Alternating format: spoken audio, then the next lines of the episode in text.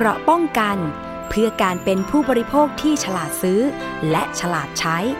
ในรายการ ภูมิคุ้มกัน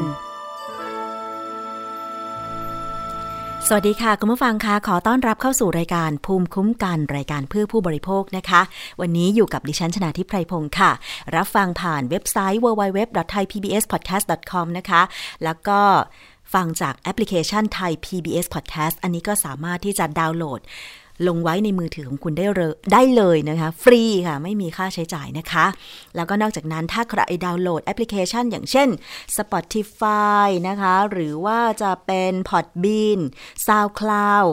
แล้วก็ใครใช้ iOS ก็จะมีแอปพลิเคชัน Podcast อยู่แล้ว หรือว่าจะเป็นแอปพลิเคชัน Google Podcast อันนี้ก็สามารถพิมพ์ชื่อรายการภูมิคุ้มกัน แล้วก็รับฟังได้เลยนะคะ ง่ายๆเลยสะดวกสบายค่ะ แล้วก็นอกจากนั้นต้องขอบคุณสถานีวิทยุในต่างจังหวัด ทุกสถานีเลยที่เชื่อมโยงสัญญาณเป็นพันธมิตรกันมาหลายปีนะคะ ถ้าต้องการเชื่อมโยงสัญญาณเพิ่มเติมติดต่อ ทีมงานของไทย PBS Podcast มาได้ โดยเข้าไปที่ facebook.com/thaipbspodcast นะคะ กดถูกใจหรือว่าส่งข้อความมาถึงทีมงานเราก็ได้ ยินดีเสมอที่จะให้คุณได้เชื่อมโยงรายการฟรีไม่มีค่าใช้จ่ายนะคะ คุณผู้ฟัง เพราะว่าไทย PBS Podcast ก็เป็นอีกหนึ่งสื่อของไทย PBS ซึ่งเป็นสื่อสาธารณะที่ผลิตเนื้อหาคอนเทนต์ที่มีประโยชน์เพื่อการพัฒนาคุณภาพชีวิต เรียกว่าอย่างนั้นเลยทีเดียวนะคะ ไม่ว่าจะเป็นรายการเด็กรายการผู้ใหญ่ ตอบสนองกับคนทุกเพศทุกวัย รับฟังรับชมกันได้โดยไม่มี พิษภัยเลยทีเดียวนะคะ คุณผู้ฟังแล้วอย่าลืมค่ะ ในวันที่ 1 กรกฎาคม 2563 นี้ ไทย PBS มีบริการทีวีอีกหนึ่งช่อง เป็นทีวีเพื่อการเรียนรู้ชื่อว่า ALTV ย่อมาจาก Active Learning Television นั่นเองนะคะ ซึ่งคุณผู้ฟังทุกเพศทุกวัยก็สามารถกดไปรับชมได้ แน่นอนว่าจะมีรายการที่เป็นประโยชน์ แต่ว่าอาจจะมีความแตกต่างจาก ช่องหมายเลข 3 ของไทย PBS ยังไงต้องรอการเปิดตัว แล้วรอรับชมอย่างเป็นทางการวันที่ 1 กรกฎาคม 2563 นี้ค่ะคุณผู้ฟัง มาถึงประเด็นของผู้บริโภควันนี้นะคะ มีความคืบหน้าล่าสุดเลยนะคะ เกี่ยวกับกลุ่มของผู้เสียหายที่ถูกหลอก ซื้อที่นอนยางพาราไม่มีคุณภาพนะคะ แถมหลายรายก็ยังไม่ได้รับของที่สั่งไปด้วย ผู้เสียหายรวมกลุ่มกันค่ะ เข้าแจ้งความกับตำรวจแล้ว จนแม่ค้าที่ขายที่นอนนี้เนี่ยนะคะ ถูกจับไปแล้ว แต่พอ ได้รับการประกันตัวออกมาก็ยังคงขายของอยู่ แล้วก็หลอกลวงคนอื่นๆ ไปเรื่อยๆ จึงมีการตั้งกลุ่มที่ใช้ชื่อว่ากลุ่มมหากาบยางพารานะคะ เพื่อที่จะสะท้อนปัญหาร้องเรียนยังหน่วยงานที่เกี่ยวข้องค่ะ ซึ่งล่าสุดนี้ค่ะ ก็ได้ร้องเรียนไปยังมูลนิธิเพื่อผู้บริโภค แล้วทางมูลนิธิเพื่อผู้บริโภคนะคะ ได้นำกลุ่มผู้เสียหายไปร้องเรียนที่สำนักงานปปงนะคะ ที่ย่านราชเทวีเมื่อ 10นาฬิกาที่ผ่านมานี้เองนะคะนำโดยคุณนรมนเมฆบริสุทธิ์ค่ะ ก็คือหัวหน้าศูนย์พิทักษ์สิทธิผู้บริโภค มูลนิธิเพื่อผู้บริโภคนะคะ แล้วกลุ่มผู้เสียหายจำนวนหนึ่งค่ะ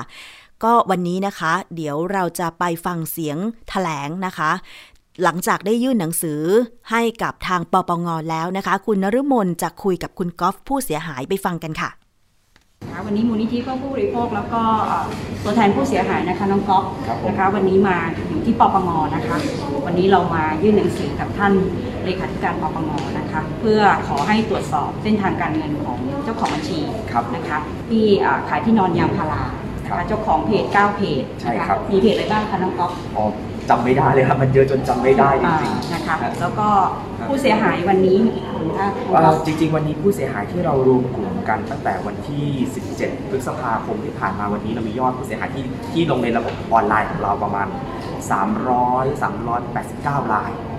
ก็วันนี้ก็คือมาร่วมมาแจ้งความเอ่อขอคำร้องจากเอ่อมามาขอความอนุเคราะห์จากมูลนิธิช่วยพาเรามาที่ปปงในวันนี้แล้วก็ ตอนบ่ายเราก็จะไปปคบต่อค่ะ วันนี้ตอนภาคบ่ายนะคะก็จะไปปคบกันนะคะ ส่วนความคืบหน้าช่วงเช้าเนี่ย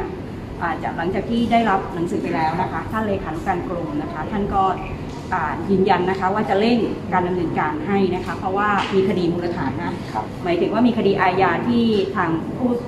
เจ้าของเพจถูกดำเนินคดีอยู่แล้วนะคะ ดังนั้นเนี่ยก็ตรวจสอบไม่ยากนะคะ แล้วก็จะตรวจสอบเรื่องเส้นทางการเงินของผู้ที่เกี่ยวข้อง กับเจ้าของบัญชีทั้งหมดนะคะ วันนี้ยืนยันท่านจะเร่งดำเนินการ แล้วก็รีบดำเนินการให้โดยเร็วที่สุดนะคะ เพราะทราบว่ามีผู้เสียหายที่ทยอยเพิ่มขึ้นนะคะ วันนี้เอ่อเราคิดว่าเดี๋ยวตอนบ่ายเราจะไปแจ้งความครับนะคะ เพิ่มเติมที่ปคบนะคะครับที่ทางผู้เสียหายประสานเอาไว้ครับนะคะ แล้วก็ความคืบหน้าในวันเนี้ยนะคะครับการซื้อสินค้าออนไลน์ตอนนี้ยังเป็นปัญหากับผู้บริโภคมากนะคะ ฝากถึงผู้บริโภคทุกรายนะคะ ตอนนี้ สิ่งที่มันเกิดขึ้นเนี่ยเราต้องระมัดระวังมากขึ้นนะคะ เสียงเสียงของผู้เสียหายนะคะ ฝากไปถึงครับผู้บริโภคตอนนี้ยังไงดีครับคะก็คือในฐานะที่เป็นผู้บริโภคที่ได้เป็นผู้เสียหายด้วยฮะที่โดน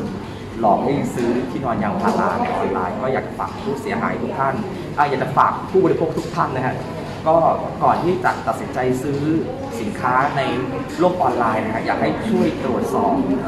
ข้อมูลให้ละเอียดนิดนึงนะครับ แล้วก็อย่าเพิ่งไปหลงโฆษณาชวนเชื่อว่าสินค้าลดแล้วสต็อกสินค้าลดราคาสินค้าโปรไฟไหม้อย่างเงี้ยครับเพราะว่า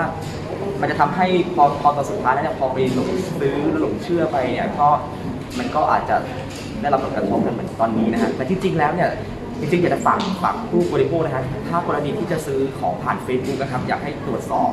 ว่า Facebook นั้นนะครับเปิดเปิดให้ดูคอมเมนต์ได้ไหมเปิดอิสระให้ให้มีการคอมเมนต์ได้หรือเปล่า ถ้า Facebook นั้นไม่ไม่เปิดอิสระในการคอมเมนต์เนี่ยอยากให้คิดไว้ก่อนเลยว่าเออเฟซบุ๊กเนี่ยอาจจะเป็นมิจฉาชีพหรือว่าให้สอบถามทาง inbox อย่างเงี้ยฮะอันนี้อันตรายมาก อันที่สองก็คือว่าการโอนเงินการจ่ายก่อนสินค้าจ่ายโอนเงินสินค้าก่อนได้รับสินค้าเนี่ยสุดท้ายแล้วมัน ให้คิดไปก่อนว่าเออมันอาจจะไม่ส่งนะฮะต่อมาก็คือว่าให้ดูความน่าเชื่อถือของของตัวของ Facebook ว่ามันมีการจดทะเบียนการค้าหรือเปล่า แต่บางทีตอนเนี้ยก็คือกลุ่มมิจฉาชีพเนี่ยก็เริ่มค่ะเริ่มเริ่มค่อนข้างที่จะทำค่อนข้างที่จะดูเป็นมืออาชีพนะครับค่ะก็ยังไงก็ตามก็คือตรวจสอบก่อนว่าไอ้เป็นตรวจสอบผ่านเว็บไซต์ ตรวจสอบก่อนว่ามันมีมันมีกลุ่ม ก่อนจะโอนเงินคือเอาชื่อของคนที่จะโอนเงินนะครับไปตรวจสอบก่อนว่ามันมี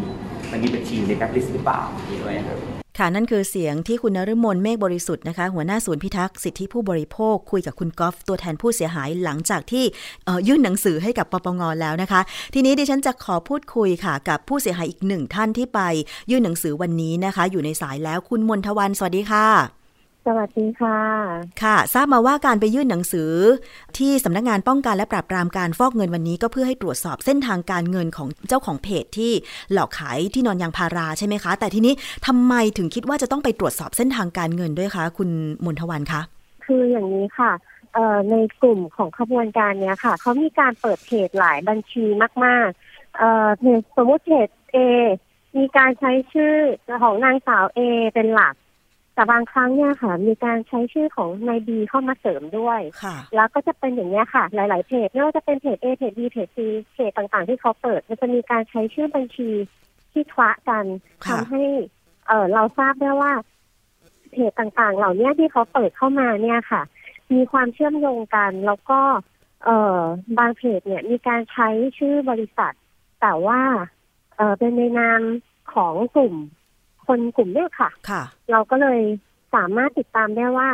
คนกลุ่มเนี้ยมีการเปิดปิดบัญชีธนาคารอะไรบ้าง มีชื่อใครบ้างที่เกี่ยวข้องค่ะในการที่จะมาขายสินค้าออนไลน์ในในในรูปแบบแบบเนี้ยค่ะ อ๋อ ค่ะ แสดงว่าแต่ละคนที่เป็นผู้เสียหายเนี่ย ซื้อจากเพจที่แตกต่างกัน พอจะบอกได้ไหมคะ ที่ผ่านมาเขาใช้ชื่อเพจอะไรบ้าง เผื่อยังมีหลงเหลืออยู่ในระบบอินเทอร์เน็ตนะคะ อันนี้ ที่เห็นนะคะค่ะก็คือจะมีเพจ Best Lumber ที่นอนในฝันเพจ Best Lumber เพจอ่าน้องของขวัญเพจการปริยา แล้วก็เพจ Luxury Latex and Mattress ค่ะ แต่ว่าเพจต่างๆ เหล่านี้เขาจะมีการสลับสับเปลี่ยนไปเรื่อยๆ บางทีเพจนี้ active เพจนี้ไม่ active แล้ว เปลี่ยนไปเป็นเพจอื่น หรือบางเพจมีการเปลี่ยนชื่อ แล้วก็เปลี่ยนสินค้าที่เอาไปขายค่ะณตอนเนี้ยมีการมีพฤติกรรมที่เราเห็นแล้วว่าเขาเปลี่ยนจากการขายที่นอกยางพาราค่ะไปเป็นสินค้าประเภทอื่น เช่น หมอนขนห่านผ้าปูอืมที่นอนม่านค่ะในนามของเพจเพจอื่น ซึ่งอันนี้เรายังกล่าวไม่ได้นะคะค่ะอืมแสดงว่าการเคลื่อนไหวของเขาเนี่ยยังมีอย่างต่อเนื่องถึงแม้ว่า เจ้าของเพจแล้วก็กลุ่มขบวนการเนี้ยถูกจับ ดำเนินคดีไปแล้ว แต่พอออกมาจากคุกเนี่ยก็คือยังคงหลอกอย่างต่อเนื่องใช่ไหมคะ สิ่งที่ผู้เสียหายทั้งหมดต้องการเรียกร้องให้ช่วยเหลืออะไรบ้างคะเออณตอนนี้จริงๆค่ะ ทางกลุ่มผู้เสียหายเนี่ย ต้องการจะ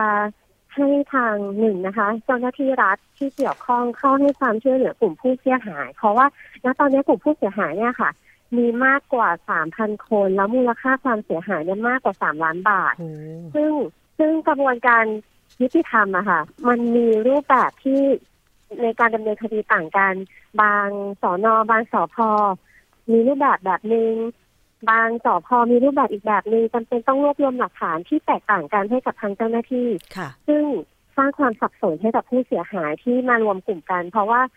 เราไม่สามารถให้คำแนะนำที่ ที่เป็นกลางและถูกต้องได้อืมทางกลุ่มผู้เสียหายบางบางท่านเนี่ยบอกเลยว่าการดำเนินคดีของเจ้าหน้าที่เนี่ยเป็นไปอย่างล่าช้ามากค่ะ ติดทั้งปัญหาทั้งตัวตัวเอ่อรูปแบบการดำเนินคดีเองด้วยค่ะแล้วก็การให้ความร่วมมือจากธนาคารพาณิชย์ที่เอ่อเราต้องขอพยานหลักฐานจากทางธนาคารมาประกอบ หลังจากนั้นเนี่ย ถ้าเกิดผู้เสียหายไม่ติดตามกับทางเจ้าหน้าที่เรื่องก็เงียบเหมือนกันค่ะค่ะทีเนี้ยทางผู้เสียหายก็มองว่า ถ้าเป็นอย่างนั้นเนี่ย ตอนเนี้ยเราอยากจะประสานกับส่วนกลางเพื่อที่จะผลักดันคดี ให้เป็นคดีใหญ่ ให้แต่ละสอนอสอพอที่รับเรื่องเนี่ยค่ะดึงเรื่องเข้าไปที่ส่วนกลางเพื่อที่จะได้ดำเนินการในรูปแบบเดียวกันค่ะแล้วก็เป็นไปในข้อหาช่อโกงประชาชนและพรบคอมพิวเตอร์ค่ะ อ๋อ ค่ะ ตอนนี้แสดงว่ามีผู้เสียหายที่กระจายอยู่ทั่วประเทศเลยหรือเปล่าคะ คุณมนทวัน ใช่ที่ค่ะมีทั่วข้อประเทมูลศเลยค่ะ อืม ค่ะ ก็น่าเห็นใจนะคะ เพราะว่าเจ้าหน้าที่ตำรวจแต่ละท้องที่ ถ้าเกิดว่าจะต้องให้ผู้เสียหายนำหลักฐานเอกสารหรือวิธีการดำเนินคดี ที่เป็นคล้ายๆ ว่าเป็นวิธีเฉพาะของแต่ละท้องที่มันก็ยากเหมือนกันที่ทางกลุ่ม ที่แกนนำในการรวมกลุ่มที่กรุงเทพเนี่ยจะแนะนำอันนี้เห็นใจจริง ๆนะคะ นอกจากไปยื่นปปงวันนี้นะคะ แล้วก็เห็นบอกว่าช่วงบ่ายจะไปยื่นที่ตำรวจบกปคบด้วยใช่ไหมคะ ใช่ค่ะ จะไปยื่นที่ปคบค่ะ ก็ทั้งนี้ทั้งนั้นก็น่าจะเป็นการผลักดันให้มีการรวมศูนย์กันว่าอย่างนั้นเถอะในการดำเนินคดีกับผู้ที่หลอกลวง ทราบเบื้องต้นไหมคะว่าตอนนี้มีผู้ต้องหากี่คนแล้วคะที่ถูกดำเนินคดีเอ่อณตอนนี้มีคนเดียวค่ะ ที่โดนดำเนินคดีก็คือเอ่อโดนหมายจับไปแล้วเจ็ดหมายจับค่ะ แต่ว่าแต่ละครั้งที่ถูกจับเนี่ย ทางผู้ต้องหาค่ะ จะใช้วิธีการ ประกันตัวออกมา โดยยอมนอนห้องขังเนี่ยสองคืนค่ะแล้วไปประกันตัวที่ศาลเพื่อที่จะได้ประกันตัวในหลักทรัพย์ที่ต่ำกว่าค่ะ วันก่อนที่ได้มีการสัมภาษณ์ นะคะตัวแทนผู้เสียหายอีกท่านหนึ่งในรายการภูมิคุ้มกันเพื่อผู้บริโภคเช่นกันเนี่ยนะคะ แล้วปรากฏว่าดิฉันเองก็มีการแชร์หน้าเพจของไทย PBS ปรากฏว่ามีผู้เสียหายบางคนก็บอกเพิ่งเคยเจอแบบนี้ แล้วจะไปร้องเรียนหรือจะไปร่วมเข้ากลุ่มได้ที่ไหนคุณมนทวันช่วยแนะนำหน่อยค่ะว่าถ้าเกิดจะไปรวมตัวร้องเรียนด้วยเนี่ยจะทำยังไงดี ก่อนอื่นนะคะหากมีผู้เสียหายรายใหม่อะค่ะ เราจะขอแนะนำให้เข้าร่วมกับเรานะคะ ที่เพจ กลุ่มลายมหากราบที่นอนยางพาราค่ะ เพื่อที่ว่าเราจะได้ให้ความรู้ความเข้าใจในการดำเนินคดีที่ที่ถูกต้องเป็นรูปธรรม แล้วก็จะได้นัดวันการเพื่อเข้าไปดำเนินคดีอะค่ะ เพราะณตอนนี้เรารวบรวมผู้เสียหายกลุ่มแรก เพื่อมาดำเนินคดีที่ปคบค่ะ เป็นเหมือนกลุ่มกลุ่มแนวหน้าของเราที่ ที่จะมาช่วยผลักดันนะคะค่ะ ก็สามารถที่จะค้นหาโดยพิมพ์คำว่ากลุ่มไลน์มหากาพย์ที่นอนยางพาราในไลน์ได้เลยใช่ไหมคะ หรือว่าต้องใช่ add ค่ะมันจะเป็น Open Chat หรือว่าจะเข้าไป search เอ่อใน Google ก็ได้ค่ะ เพราะค่ะตอนเนี้ย จะมีกลุ่ม Facebook ต่างๆอะค่ะ ที่ช่วยแชร์ข้อมูลของทางกลุ่มไลน์มหากาพย์ที่นอนยางพาราไว้ค่ะ อ๋อ ค่ะ ไป search ใน Google นะคะ แล้วก็ค่ะอาจจะเข้าไปสแกน QR code หรือว่าจะไปแอด ID Line ได้ใช่ไหมคะ ใช่ค่ะอ๋อใช่ค่ะ ค่ะค่ะ วันนี้ขอบคุณมากเลย เดี๋ยวยังไงถ้ามีความคืบหน้าจะขอติดตามต่อเนื่องเลยนะคะ เพราะว่าค่อนข้างที่จะมีความเสียหายวงกว้างเหมือนกันแล้ว ผู้ที่หลอกเนี่ยก็ยังคงหลอกต่อไปทำให้เกิดความเสียหายกับผู้บริโภคนะคะได้ค่ะ ยินดีมาก ๆ ค่ะค่ะขอบคุณคุณมนทวันค่ะ ค่ะ สวัสดีค่ะ ค่ะ ขอบพระคุณค่ะค่ะ เอาละค่ะ นี่คือตัวแทนผู้เสียหายอีกหนึ่งท่านนะคะ มูลค่าความเสียหาย 3 ล้านกว่าบาท ผู้เสียหาย 3,000 คนนะคะ คือเมื่อมองจำนวนเงินกับจำนวนผู้เสียหายดูเหมือนว่าอาจจะมีความเสียหายด้วยมูลค่าที่ไม่สูงมาก แต่ว่าจำนวนคนที่เสียหาย 3,000 กว่าคนไม่ธรรมดานะคะ แล้วผู้ที่ถูกจับเนี่ยประกันตัวออกมาก็ยังหลอกขายเรื่อย ๆ แสดงว่ามันจะต้องมีขบวนการอะไรที่ใหญ่กว่านี้นะคะ เพราะว่าทางผู้หลอกเนี่ยก็ยังคงหลอกได้ แสดงว่า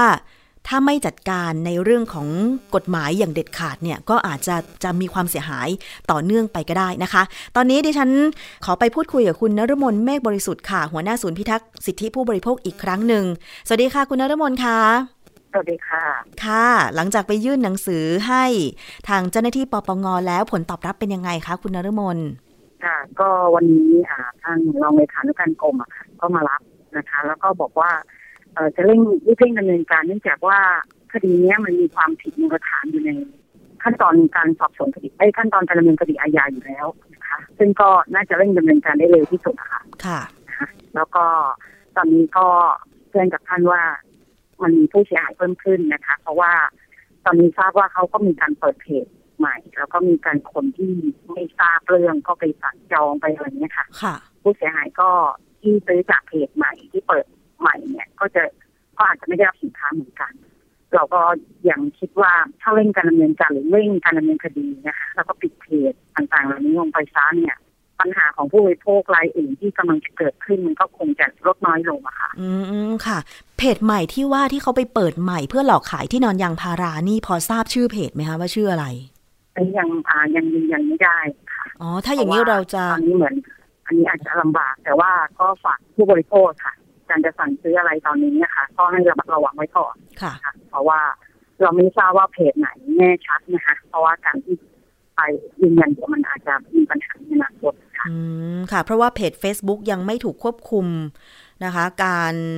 ซื้อขายออนไลน์โดยกรมพัฒนาธุรกิจการค้านะคะ ที่ถ้าเกิดว่าจะซื้อขายออนไลน์จะต้องเปิดเพจ อย่างเช่น ผู้ขายออนไลน์รายใหญ่เนี่ยต้องไปจดทะเบียนกับกรมพัฒนาธุรกิจการค้า เพื่อแสดงตัวตนใช่ไหมคะ แต่สำหรับการขายออนไลน์ทาง Facebook เนี่ยใครก็ได้ตั้งเพจขึ้นมาจะขายอะไรก็ได้ไม่มีหลักประกันอะไรเลย ไม่สามารถที่จะแสดงตัวตนหรือหลักฐานอะไรได้เลย นอกจากจะไปดู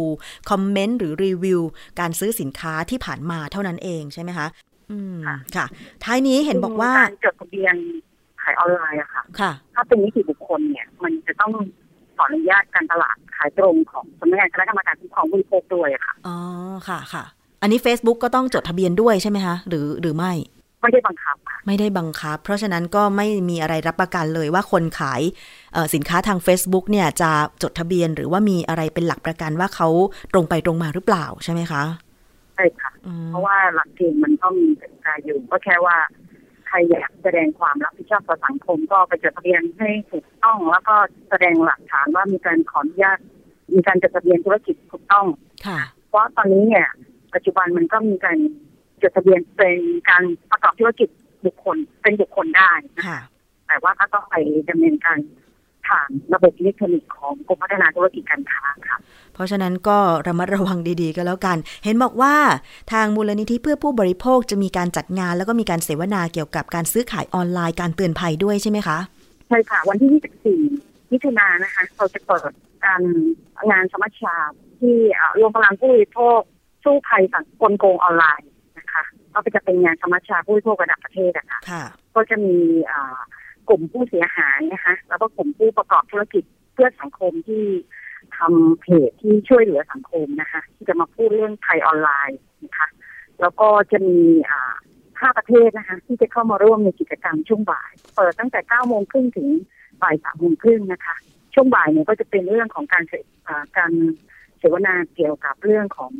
ต่างประเทศที่มาจากประเทศมาเลเซียฟิลิปปินส์ไต้หวันนะคะ แล้วก็อินโดนีเซียที่จะ มาร่วมเสวนาในส่วนของภัยออนไลน์ในต่างประเทศด้วยก็อยากให้หลาย ๆ ท่านเข้ามาร่วมรับชมรับฟังกันนะคะ ค่ะ จะจัดที่ไหนคะจะมีการร่วมมือกันยังไงเออในการแก้ไขปัญหาภัยออนไลน์ เพราะว่าตอนนี้ภัยออนไลน์มันไม่ได้อยู่ในประเทศไทยนะคะค่ะทั่วโลกจัดที่ไหนคะจัดเป็นออนไลน์นะคะเข้าไปในลิงก์ของมูลที่เพื่อผู้บริโภคได้ค่ะ เดี๋ยวจะมีลิงก์ให้เข้าไปดาวน์โหลดมารับ ชมกันนะคะ อ๋อ ค่ะ เป็นการเสวนาแล้วก็เผยแพร่ผ่านทางออนไลน์นะคะ ก็อาจจะยังไม่ควรที่จะรวมกลุ่มกันในช่วงนี้ใช่ไหมคะ ก็เลยยังไม่ได้กำหนดสถานที่ให้ผู้คนไปเข้าฟังได้สดๆ ใช่ไหมคะ ก็รับชมทางออนไลน์ วันที่ 24 มิถุนายนนี้ตั้งแต่9นาฬิกา30 นาทีถึง 15นาฬิกา30 นาทีก็อาจจะแบ่งเป็นช่วงๆ กับการเสวนาเตือนภัยออนไลน์ต่างๆ นะคะ ทั้งไทยแล้วก็ต่างประเทศในอาเซียนด้วยนะคะ อันนี้ก็ถือว่าเป็นอีกหนึ่งงานที่ผู้บริโภคจะต้องรู้เท่าทันใช่ไหมคะคุณนฤมลเพราะว่าตอนนี้เนี่ยไม่เฉพาะคนที่ซื้อออนไลน์เป็นสินค้าทั่วไปเท่านั้นเนี่ยแม้แต่โครงการอบรมอะไรต่างๆ มันก็มีออนไลน์ที่ต้องเสียเงินด้วยนะ เรียนดนตรีออนไลน์อะไรก็มีใช่ไหมคะมีในหลายรูปแบบค่ะค่ะ อยากจะฝากถึงผู้บริโภคที่ มักจะชอบลงทุนผ่านระบบออนไลน์ที่มีการทักชวนให้ลงทุนค่ะนะคะอันนี้จะมีความเสี่ยงค่อนข้างเยอะ ซึ่งเราจะเห็นนะคะในการเล่นแชร์เล่น เอาเงินมาลงทุนเท่านี้คุณจะได้เท่านี้ โดยชวนเพื่อนมาสมัครเป็นสมาชิกอะไรเงี้ยค่ะค่ะอันเนี้ยได้ผลตอบแทนจากพวกนี้มีความผิดในเรื่องลักษณะของแชร์ลูกโซ่ซึ่งตอนเนี้ย มีระบาดมากทั้งในกลุ่มของผู้ที่เป็นเยาวชนค่ะนะคะรวมถึงผู้ใหญ่เองก็เจอปัญหาเรื่องพวกนี้เหมือนกันโอ้พูดถึงเรื่องชักชวนลงทุนออนไลน์วันก่อนดิฉันเห็นเพจหนึ่งเขาบอกว่าเขาจับโป๊ะ กลุ่มหลอกลวงลงทุนออนไลน์พวกเนี้ย โดยการใช้ภาพเด็กใส่ชุดนักเรียนคอซองนะคะ ถือเงินเป็นฟ่อนเลย แล้วก็บอกว่าเนี่ยขนาดเด็กยังทำได้ แต่ปรากฏว่ามีเงื่อนไขการเข้าร่วมกลุ่มลงทุนก็คือว่าจะต้องมีอายุตั้งแต่ 18 ปีขึ้นไป อะไรอย่างเงี้ย คือแล้วเขาก็จับโป๊ะว่าเนี่ยกลุ่มพวกนี้ไม่เนียนเลย เพราะว่าใช้เด็กมาเป็นพรีเซนเตอร์ชักชวนลงทุนบอกว่าเด็กทำได้ แต่ทำไมจะต้องมากำหนดอายุ ผู้ที่จะเข้าร่วมกลุ่มลงทุน ก็แสดงว่าอาจจะมีการหลอกลวงกันเกิดขึ้นได้ อันเนี้ยเห็นชัดๆเลยนะคะคุณนรมนใช่ค่ะค่ะนี่แหละค่ะที่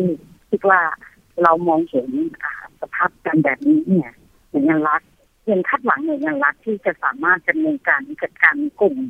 เพจประเภทนี้นะคะเพราะว่าเราคิดว่ามันเป็นความเสี่ยงของทุกคนนะคะค่ะก็คือใช้อ้างเรื่องการประกอบธุรกิจมาอยู่บนความความคาดหวังของประชาชนนะคะเป็นธุรกิจสร้างฝันนะคะอืมขายฝันซึ่งมัคงเป็นไปได้ยาก นะคะขายฝันที่มันอาจจะเป็นไปได้ยากนะคะค่ะแล้วก็คนที่ลงทุนอาจจะสูญเสียเงินไปในอนาคตก็ได้ค่ะค่ะเอาละค่ะก็ไปร่วมงานกันได้ ไปรับชมกันได้นะคะ งานเสวนาเตือนภัยผู้บริโภคออนไลน์นะคะ วันที่ 24 มิถุนายนนี้ทางเพจของมูลนิธิเพื่อผู้บริโภคนะคะ ขอบคุณคุณนฤมลมากเลยค่ะ ที่กรุณาร่วมพูดคุยในวันนี้นะคะ เดี๋ยวถ้ามีความคืบหน้าเกี่ยวกับการไปร้องเรียนนะคะ จากกลุ่มผู้เสียหายที่นอนยางพาราเนี่ย ก็จะขอสัมภาษณ์ใหม่อีกครั้งหนึ่งนะคะ ขอบคุณค่ะ สวัสดีค่ะครับสวัสดีค่ะ ค่ะ เอาละค่ะเมื่อฟังก็เดี๋ยวช่วงบ่ายนี้เขาจะไปที่ตำรวจบกปคบนะคะ ที่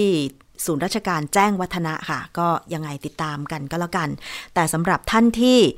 ซื้อที่นอนยางพาราหรือกำลังคิดจะซื้อเนี่ยนะคะ เช็คข้อมูลดีๆ เพราะว่าเอ่อ มีการเปิดเพจใหม่ ซึ่งก็ยังไม่ทราบแน่ชัดว่าชื่อเพจอะไรนะคะ แต่ว่าถ้าคุณซื้อไปแล้วถูกหลอกไปแล้วสูญเงินไปแล้ว หลักร้อยหรือหลักพันก็ตาม ซื้อแบบไม่ได้รับสินค้าซื้อแบบสินค้าที่ได้รับไม่มีคุณภาพนะคะ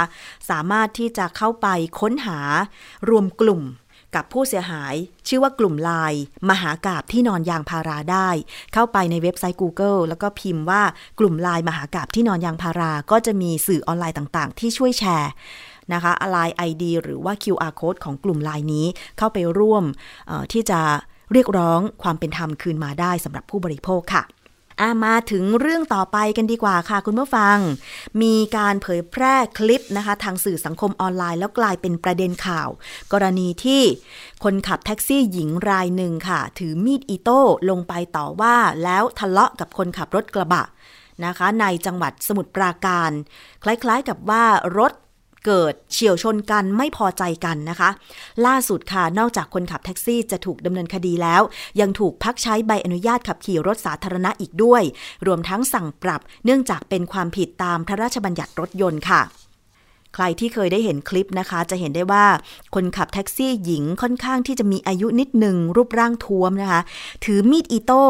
นะคะ แล้วก็ไปมีปากเสียงกับคนขับรถกระบะผู้ชายแล้วก็ผู้หญิงนะคะ ที่ขับมาด้วยกัน เนื่องจากไม่พอใจการขับขี่รถของคู่กรณีนะคะเล่าให้ฟังคร่าว ๆว่า สาเหตุความไม่พอใจก็คือรถกระบะเนี่ยขับตามรถคันหน้า แล้วปรากฏว่ารถคันหน้าจะเลี้ยวซ้าย รถกระบะก็เลยเบรกทำให้รถแท็กซี่โดยคนขับหญิงคนนี้ไม่พอใจ ประมาณว่าบีบแตรแล้วก็ขับแซงขวาออกไป แล้วก็ขับปาดหน้านะคะคนขับรถกระบะผู้ชายก็เลยงงนะคะ แล้วก็ถ่ายคลิปไว้ปรากฏว่ารถแท็กซี่หญิงคันนี้นะคะก็คว้ามีดอิโต้ลงมา ชี้หน้าประมาณนี้นะคะโต้เถียงกัน ปรากฏว่าคลิปก็ถูกเผยแพร่ทางสื่อสังคมออนไลน์ มีผู้เข้าไปแสดงความคิดเห็นจำนวนมากค่ะ เหตุการณ์นี้เกิดขึ้นในซอยวัดประหลัดเปรียงนะคะตำบลบางแก้วอำเภอ บางพลีจังหวัดสมุทรปราการเมื่อ 16 มิถุนายนที่ผ่านมาค่ะ ล่าสุดพนักงานสอบสวนสถานีตำรวจภูธรบางแก้ว ก็เรียกคู่กรณีเข้าไปให้ปากคำนะคะ โดยคนขับรถกระบะก็เล่าว่าก่อนเกิดเหตุเนี่ย ขับรถไปรับคนงานย่านบางนา กรุงเทพมหานคร ผ่านจุดเกิดเหตุ ซึ่งเป็นทางแยก จังหวะนั้นมีรถตัดหน้า ตัวเองจึงเบรกทำให้รถแท็กซี่คู่กรณีขับตามมาเบรกตามพร้อมกับบีบแตรเปิดกระจกพูดจาไม่สุภาพใส่ก่อน นะคะแล้วก็ขับรถตีคู่รถกระจก ต่อว่าด้วยถ้อยคำไม่สุภาพพร้อมกับถือมีดอิโต้ลงมา ต่อว่านะคะด่าทอกัน ขณะที่คนขับแท็กซี่หญิงวัย 52 ปีอ้างว่าก่อนเกิดเหตุเนี่ยขับรถตามรถคู่กรณีมา แต่เมื่อถึงทางแยกรถกระบะกลับเบรกกระทันหัน โดยไม่เปิดไฟฉุกเฉินหรือให้สัญญาณ ซึ่งก็สังเกตเห็นว่ามีรถกำลังออกจากทางแยกจริงแต่ก็ยังไม่ได้ออกนะคะ หากเบรกไม่ทันเนี่ย ตัวเองก็กลัวว่าจะไปชนท้ายรถกระบะ ซึ่งตามกฎหมายเนี่ยถ้าเกิดไปชนท้ายรถคันอื่นก็ต้องผิดใช่ไหมคะ ไม่พอใจค่ะ แต่ก็ยอมรับว่าเกิดความโมโหจึงต่อว่า ซึ่งคู่กรณีก็ตอบโต้เช่นกัน ส่วนมีดอิโต้ที่พกมา คนขับรถแท็กซี่หญิงอ้างว่า ไม่มีเจตนาเอาไว้ทำร้ายใคร แต่เนื่องจากก่อนหน้านี้รถเสียสตาร์ทไม่ติด ช่างแนะนำว่า ให้ใช้เหล็กเคาะไดสตาร์ทก็จะทำงาน แต่หาเหล็กไม่ได้จึงใช้มีดอิโต้แทนนะคะ โดยยอมรับว่าขณะเกิดเหตุมีผู้โดยสารอยู่บนรถ ซึ่งเข้าใจเหตุการณ์จึงไม่หนีลงจากรถอะอันนี้ก็คือคำให้การของคนขับแท็กซี่หญิงคนนี้ที่ปรากฏอยู่ในคลิปนะคะ โดยหลังมีการเผยแพร่คลิป นะคะ ส่วนตัวก็มองว่าไม่ได้รับความเป็นธรรม เนื่องจากมีผู้เข้าไปแสดงความคิดเห็นลักษณะต่อว่า ขณะนี้อยู่ระหว่างหารือกับทนายความ เพื่อดำเนินคดีในข้อหาหมิ่นประมาทด้วยนะคะอะทางฝั่งของพนักงงานสอบสวนเมื่อได้สอบปากคำคู่กรณีทั้งสองฝ่ายก็ได้ดำเนินคดีเปรียบเทียบปรับในข้อหาพกพาอาวุธ มีด ไปในที่สาธารณะ โดยไม่มีเหตุอันควร ในส่วนของกรมการขนส่งทางบก มีคำสั่ง ยึดใบอนุญาตขับขี่รถสาธารณะ 30 วัน พร้อมเปรียบเทียบปรับเป็นเงิน 1,000 บาท รวมทั้งส่งตัวเข้ารับการอบรมมารยาทตามข้อกำหนด เนื่องจากเป็นความผิดตามพระราชบัญญัติรถยนต์ พุทธศักราช 2522 ด้วยนะคะ ถ้าดิฉันเป็นผู้โดยสารรถแท็กซี่คันนี้ ก็คงตกใจไม่น้อยว่าคนขับแท็กซี่ มีมีดอิโต้อยู่ในรถด้วย นี่ขนาดลงไปทะเลาะกับคู่กรณีที่เป็นรถคันอื่นนะ แล้วถ้าเกิดเขาไม่พอใจดิฉัน ซึ่งเป็นผู้โดยสารอยู่บนรถล่ะ เราจะมีชีวิตเป็นอย่างไรไม่กล้าคิดเหมือนกัน เพราะฉะนั้นเนี่ยการดำเนินคดีตามกฎหมายสำหรับผู้ขับขี่รถสาธารณะ น่าจะมีความเข้มงวด หรือตัวบทกฎหมายเนี่ยก็น่าที่จะแบบเขาเรียกว่าลงโทษหนักกว่านี้หรือเปล่า อันนี้ไม่แน่ใจนะคะ อยากจะฝากหน่วยงานที่เกี่ยวข้องไปด้วยว่า ถ้าจะมีการปรับปรุงกฎหมายให้เข้มข้นมากยิ่งขึ้น แบบประมาณว่าใครทำผิดจริง มีคลิปหลักฐานจริงนะคะ จะเพิ่มตัวบทกฎหมายให้มีการลงโทษคนขับรถสาธารณะ ให้มันเข้มข้นมากขึ้น โทษหนักมากขึ้นได้หรือเปล่า เพราะว่านี่มันเป็นความปลอดภัยของผู้โดยสารด้วย ไม่เฉพาะความปลอดภัยกับรถคันอื่นนะ อันนี้ก็คือว่ากันไปตามผิดตามถูกใช่ไหมแต่ว่าในส่วนตัวของผู้โดยสารเนี่ยไม่รู้อีโนอีเน่เลย ถ้าได้รับผลกระทบจากการ กระทำที่รุนแรงของคนขับรถโดยสารเนี่ยชีวิตผู้โดยสารก็เสี่ยงด้วยเหมือนกันนะคะ อันนี้ฝากกันไว้ด้วยค่ะ แล้วอยากให้เป็นอุทาหรณ์สำหรับเรื่องของการให้บริการรถสาธารณะทุกประเภทด้วยนะคะ ไม่ว่าจะเป็นวินมอเตอร์ไซค์รถเมล์รถแท็กซี่ รถไฟฟ้า รถไฟ เครื่องบิน มันเกิดเหตุการณ์รุนแรงได้เกือบทุกขณะเหมือนกันนะคะ อีกเรื่องหนึ่งค่ะคุณผู้ฟังมีการแชร์กันต่อทาง สื่อสังคมออนไลน์ทาง Facebook ด้วยเช่นกันนะคะ ดิฉันเห็นแล้วยังตกใจเลยอะคุณผู้ฟัง คือมีการแชร์กันในเพจของ คุณเทเบิลเทนนิสนะคะบอกว่าอยู่ที่จังหวัดเชียงราย ข้อความโดยประมาณบอกว่า ครั้งสุดท้ายที่จะไปเหยียบร้านนี้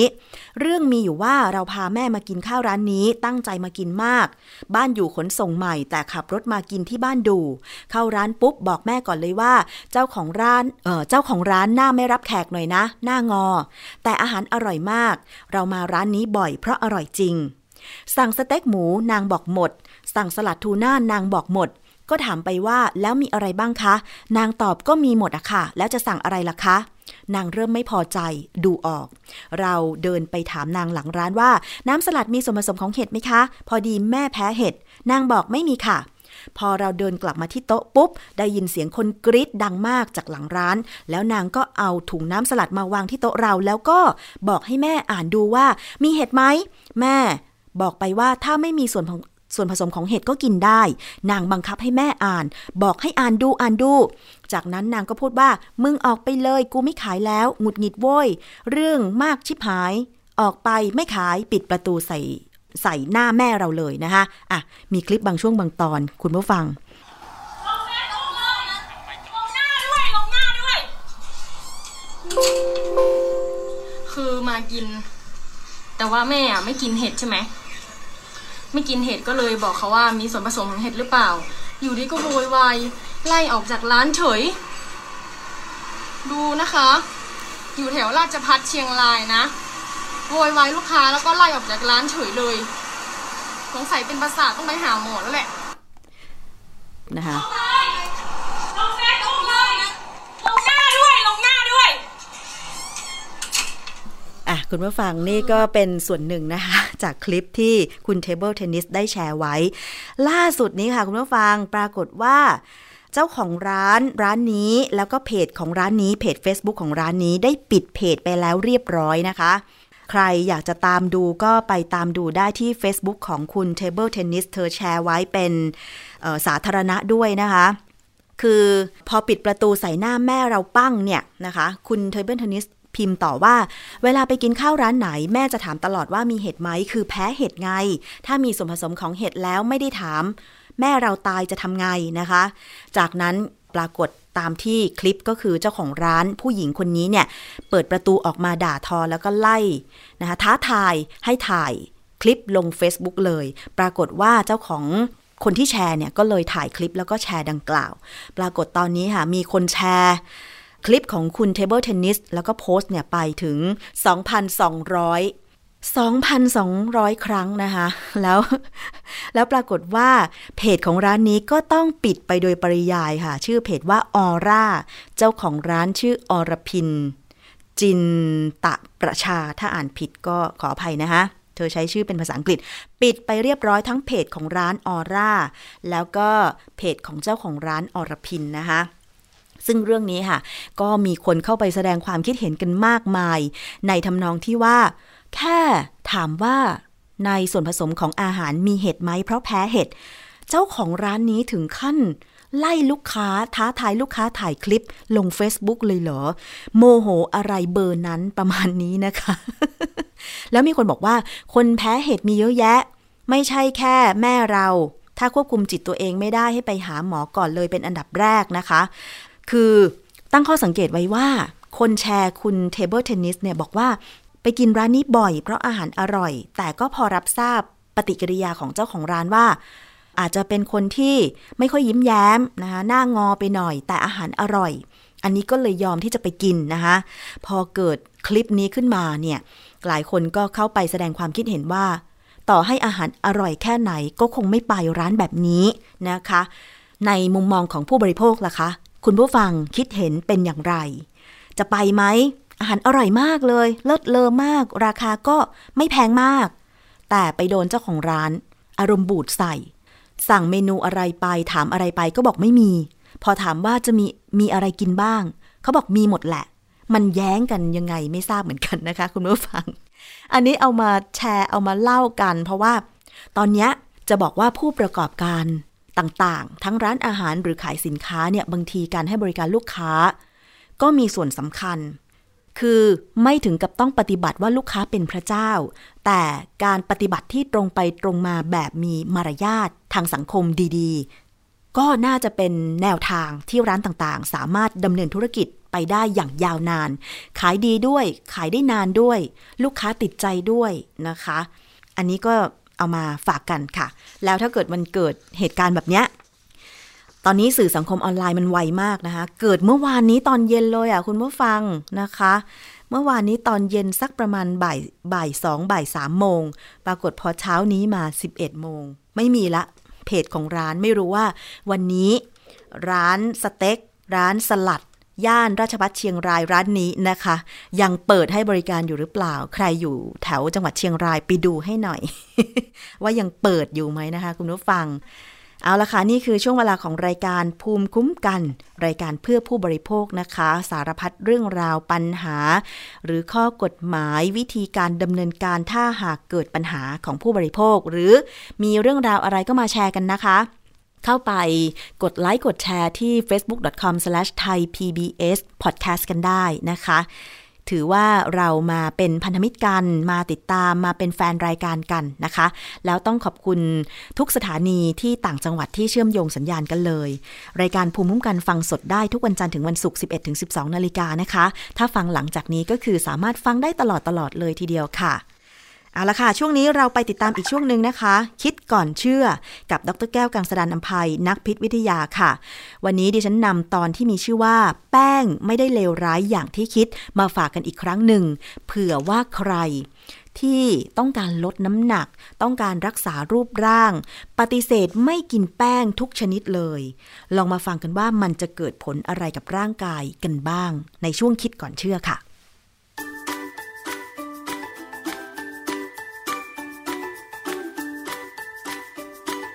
ช่วง คิดก่อนเชื่อ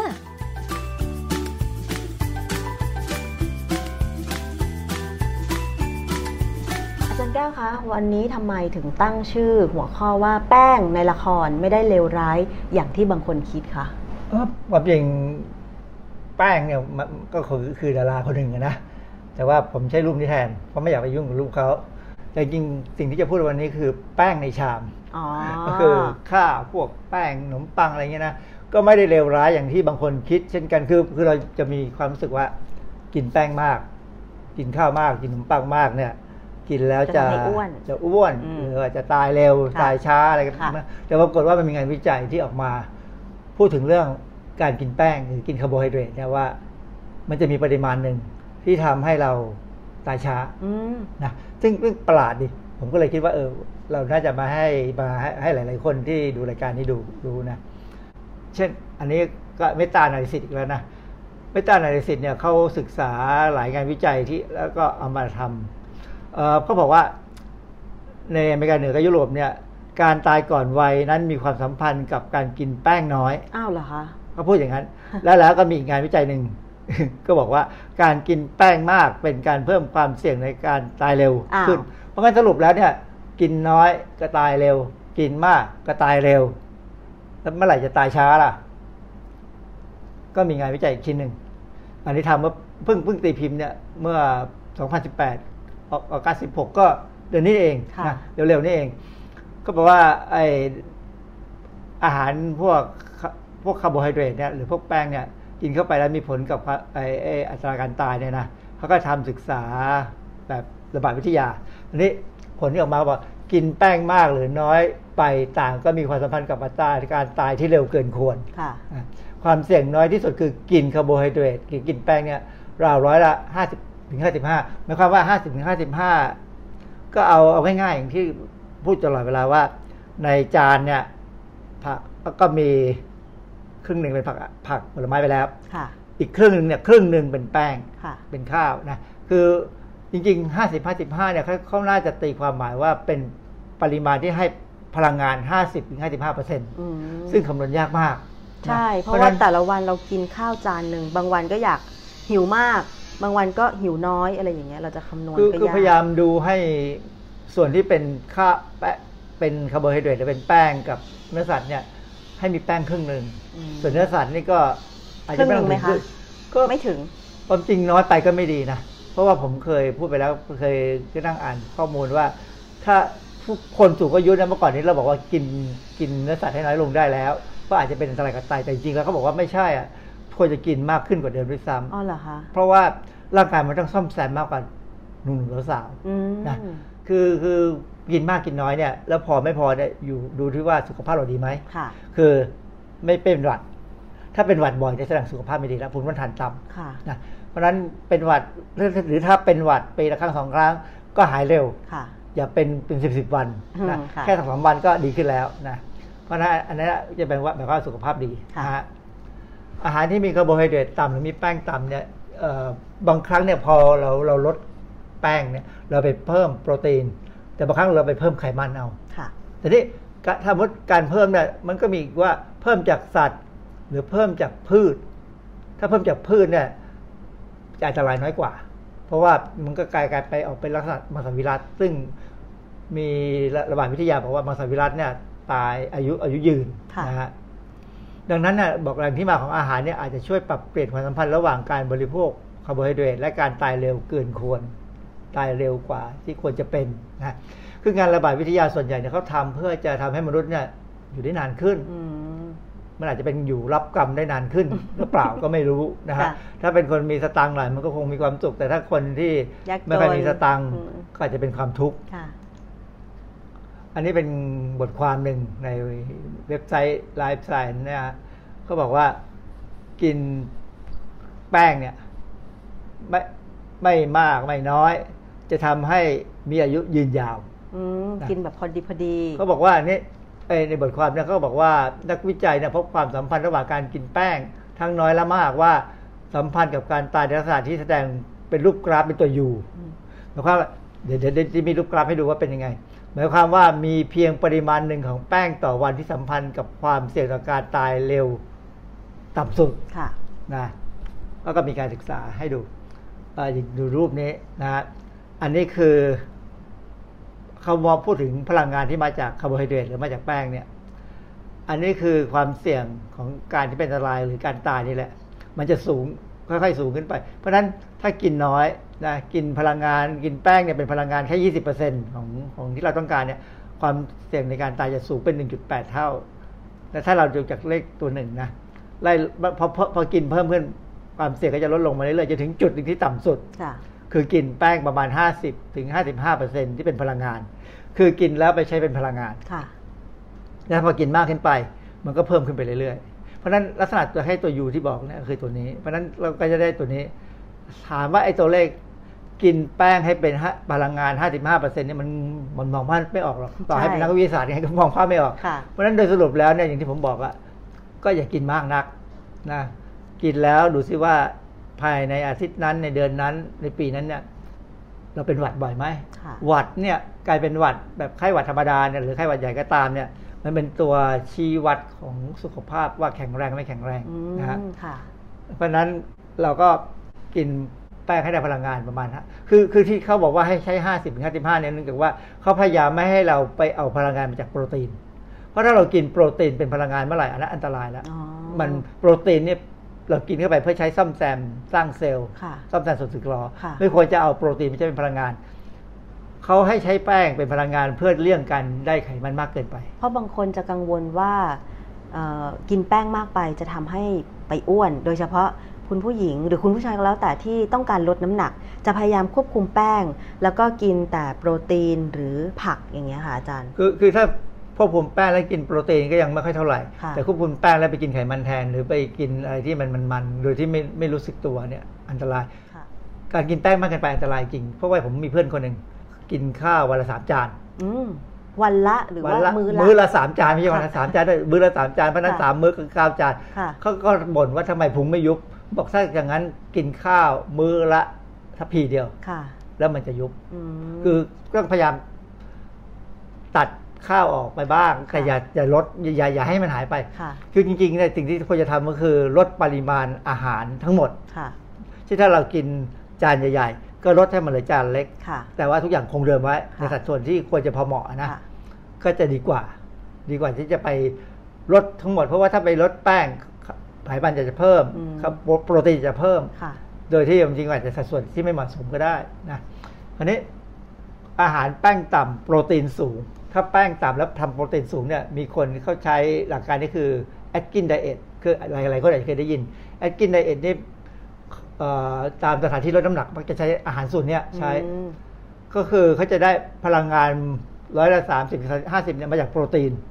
คืออันนี้เขาสามารถคำนวณได้ว่าในสูตรอาหารเนี่ยให้มีพลังงานมาจากโปรตีนเท่าไหร่เพราะฉะนั้นก็ต้อง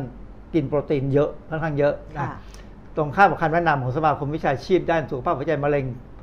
เขาบอกเขาเขาบอกว่านี่เขาบอกว่าอย่ากินโปรตีนให้มันเป็นพลังงาน กินโปรตีนเพื่อซ่อมแซมครับพอแล้วค่ะเอ่ออาหารที่เป็น Atkins diet เนี่ยจะทำให้เกิดอาการที่เราเรียกว่า ketosis ในร่างกายเรา คือมีสารที่เราสารคีโตนในเลือดสูง คีโตนนี่มาจากไหน คีโตนนี่พอร่างกายมีแป้งต่ำค่ะไม่สามารถเอาแป้งมาใช้เป็นพลังงานได้ เราจะไปดึงไขมันมาใช้อ๋อไขมันคือเอาไขมันมาใช้เนี่ยมันก็ดูดีค่ะแต่ถ้าใช้มากเกินไปเนี่ย มันจะมีบางส่วนของการใช้ไขมันเนี่ยเกิดเป็นสารพวกคีโตน แล้วมันส่งผลยังไงคะอาจารย์อืมความจริงคีโตนก็ไม่ถึงกับอันตราย มันก็สามารถเอามาใช้เป็นพลังงานได้เหมือนกัน แต่ว่ามันทำให้เห็นว่าร่างกายเราเนี่ยไม่ไม่สมดุลแล้วในเรื่องการใช้พลังงาน คือค่ะใช้ผิด คือคือถ้าใช้พลังงานใช้ไขมันเป็นพลังงานที่ดีเนี่ย จะต้องไม่เกิดคีโตนค่ะไขมันบางส่วนจะต้องไม่ถูกเอามาใช้ต้องถูกเอาไปใช้สร้างเป็นฮอร์โมน ไปใช้สร้างเป็นอย่างอื่นนะ เพราะฉะนั้นอาหารที่เป็น Atkins diet เนี่ยมันผลข้างเคียงที่มีคือคอเลสเตอรอลคอเลสเตอรอลในเลือดเนี่ยจะสูงขึ้นค่ะนะเพราะไปกินโปรตีน โปรตีนจากเนื้อสัตว์เนี่ยมีคอเลสเตอรอลทั้งนั้นนะไตทำงานหนัก และมักจะเกิดนิ่วในไต อันนี้เป็นอาการที่เข้าเจอคนที่กินอาหารพวก Atkins diet แล้วก็มีการสูญเสียแคลเซียมทางปัสสาวะเพิ่มขึ้นจนกระดูกมีปัญหาคือกระดูกพรุนอืมเพราะฉะนั้นคนที่กินอาหาร Atkins diet เนี่ย อาจจะกินไปสักพักหนึ่งแล้วก็ตรวจร่างกายให้ดี ถ้าไม่มีปัญหาก็ไม่เป็นไร แต่ถ้ามีปัญหาก็ต้องหยุดกินค่ะนะมันมันมันมีประโยชน์พอสมควรในบางเรื่องนะฮะ Atkins diet นี่เขาเขาก็จะใช้ในการแก้ปัญหาบางโรคได้นะเอ่อทีนี้มีอีกอันหนึ่งตัวไขมันสูงโปรตีนพอดี คือแป้งต่ำแต่ไขมันสูงเมื่อกี้แป้งต่ำโปรตีนสูงค่ะอันนี้โปรตีนปกติปกติ แต่ไขมันสูง แล้วเขาเรียกว่าคีโตเจนิกไดเอทอาหารพวกนี้เขาใช้กับพ วกเด็กที่เป็นมีอาการเป็นโรคลมชักค่ะที่เรียกว่าอีพิเลปซีนะคืออันนี้เป็นอาหารการแพทย์แล้วอะเพราะฉะนั้นจริงๆอาหารพวกนี้เวลาจะกินเนี่ยต้องให้แพทย์ดูแล อาหารที่ทำให้เกิดการเปลี่ยนไขมันในร่างกายเป็นพลังงานเกิดสภาพ ketosis อันนี้มากกว่า Atkins อีกคือเขาต้องการให้เกิดสภาวะ ketosis เนี่ยเพื่อที่จะไปแก้ปัญหาคีโตนในสมองใช้เอาเอาคีโตนเนี่ยให้มันเกิดคีโตนเพื่อไปใช้แทนกลูโคสในสมองค่ะเพื่อลดอาการชัก คืออันนี้เป็นเรื่องของการแพทย์แท้ๆเลย ซึ่งเพราะฉะนั้นอาหารตัวนี้ อย่าไปกินเอง เด็ดขาด ต้องให้แพทย์สั่งให้แพทย์สั่งหรือให้แพทย์ว่าดูแลนักโภชนาการอย่างนี้ได้ไหมคะอาจารย์ไม่ได้ ไม่ได้เหรอคะต้องแพทย์แล้วอ๋อนะฮะผลข้างเคียงคืออาการท้องผูกมีนิ่วในไตเพราะมีการจำกัดน้ำดื่มค่ะคือคือวิธีกินอาหารพวกเนี้ยเขาจะมีวิธีการว่าให้กินยังไง กินน้ำยังไงนะฮะเพราะฉะนั้น Atkins diet กับ ketogenic diet เนี่ยถ้าจะกินจริงๆต้องอยู่ภายในการดูแลของแพทย์อืม หรือนักโภชนาการที่เป็น dietitian คือเป็นนักกำหนดอาหารแล้วค่ะนะมันไม่ใช่นักโภชนาการธรรมดา เป็นนักกำหนดอาหารอ๋ออันนี้อาหารแป้งต่ำโปรตีนสูงนั้นเหมาะสมกับใครเอ่อเมื่อใดที่สนใจอาหารเนี่ยต้องคุยกับหมอนะเอ่อเขาบอกว่าถ้าจะเป็นต้องกินพวกเนี้ยเพราะว่าแพทย์สั่งอะไรก็ตามเนี่ยโปรตีนนั้นควรเป็นโปรตีนที่มีไขมันต่ำค่ะแต่ปกติเวลาเราพูดถึงโปรตีนเนี่ยถ้าเราบอกสเต็กเป็นโปรตีนโปรตีนสูงค่ะ แต่เนื้อสเต็กส่วนใหญ่จะต้องมีไขมันสูง เดี๋ยวเราถึงวันหนึ่งเราจะคุยเรื่องสเต็กค่ะให้ทีนะ ว่ามันมีอะไรเป็นยังไง และมีไขมันยังไง ที่ควรคำนึงคือต้องกินผักและผลไม้ให้มากพอ เพราะอาหารเนื้อสัตว์มักมีสารพิษจากการปรุงด้วย เพราะฉะนั้นจริงๆสรุปแล้วเนี่ยอาหารแป้งต่ำโปรตีนสูงเนี่ยก็กินได้ถ้ามีการดูแลจากจากจากแพทย์นะ แล้วก็ต้องกินเนื้อสัตว์กินกินผักผลไม้ตามเข้าไปด้วยให้เยอะพอ ซึ่งความจริงไม่ยากบ้านเราคนไทยชอบกินส้มตำนะอืม ก็กินได้ค่ะหรือว่าถ้าจะปกติคนทั่วไปเนี่ยเรากิน balance diet ก็คือ มีผักผลไม้ครึ่งหนึ่งเด็ครึ่งจาน มีโปรตีนหนึ่งในสี่ค่ะมีแป้งมีอะไรก็อีกหนึ่งในสี่ไขมันก็แทรกอยู่แถวนี้นะไขมันนี่มันก็แทรกไปแทรกมาอยู่แล้ว เราไม่จำเป็นไม่จำเป็นต้องไปเพิ่มไขมันให้มากนะอันนี้เป็นอาหารที่เขาบอกว่าแป้งต่ำโปรตีนสูง แล้วมีผักมีอันนี้เป็นอาหารที่ดูดี ก็มีข้าวอยู่ถ้วยหนึ่งอ่ามีมันผักไก่ชามใหญ่ๆนี่คือข้าวมันไก่เลยแหละนะฮะอ๋อแต่ว่าเขาแยกไก่แยกข้าวค่ะแล้วก็มีผักเยอะนะมีน้ำจิ้มเพราะฉะนั้นอันนี้คือลักษณะค่าอาหารที่ถ้ากินอย่างนี้ได้ คือไม่ว่าจะเป็นไก่เป็นเนื้อหรือเป็นอะไรเนี่ยกินแล้วค่อนข้างจะสบายใจได้นะว่า คืออันนี้อย่าให้มันจานใหญ่มากนัก แต่ว่าเราอาจจะทำไม่ได้แบบนี้ทุกมื้อ ก็ไม่เป็นไร เป็นบางวันที่เราอาจจะแบบว่าไปฉลองกับเพื่อนอะไรอย่างเงี้ย ถ้าวันไหนฉลองกับเพื่อนวันรุ่งขึ้นก็พยายามอด พยายามลดจำนวนให้น้อยลงค่ะนะฮะแล้วก็ออกกำลังกายให้มากขึ้น การกินเนี่ยมันเป็นเรื่องของความสุขของค่ะเรานะครับเพราะฉะนั้นเอ่ออย่าให้มันเป็นทุกข์มากนัก แต่ถ้ากินมากเกินไปความทุกข์จะเกิดขึ้น เพราะอะไรเพราะกินมากเกินไปมันก็จะอ้วนค่ะมีโรคอะไรต่ออะไรตามมาเยอะแยะ เป็นโรคแล้วอยู่มันเป็นนาน แล้วบางทีอาจจะรักษาไม่หายเลย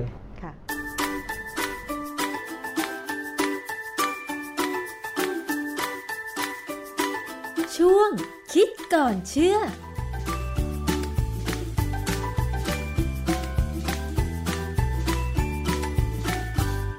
และนั่นก็คือช่วงคิดก่อนเชื่อกับดรแก้วกังสดานนภัยนักพิษวิทยานะคะ รับฟังกันได้ ผ่านรายการภูมิคุ้มกัน รายการเพื่อผู้บริโภคค่ะ วันนี้หมดเวลาแล้ว รายการภูมิคุ้มกัน ดิฉันชนะทิพไพรพงศ์ต้องลาไปก่อน สวัสดีค่ะ ติดตามรายการได้ที่ www.thaipbspodcast.com แอปพลิเคชัน Thai PBS Podcast หรือฟังผ่านแอปพลิเคชัน Podcast ของ iOS Google Podcast Android Podbean SoundCloud และ Spotify ติดตามความเคลื่อนไหวและแสดงความคิดเห็น โดยกดถูกใจทาง facebook.com/thaipbsradiofan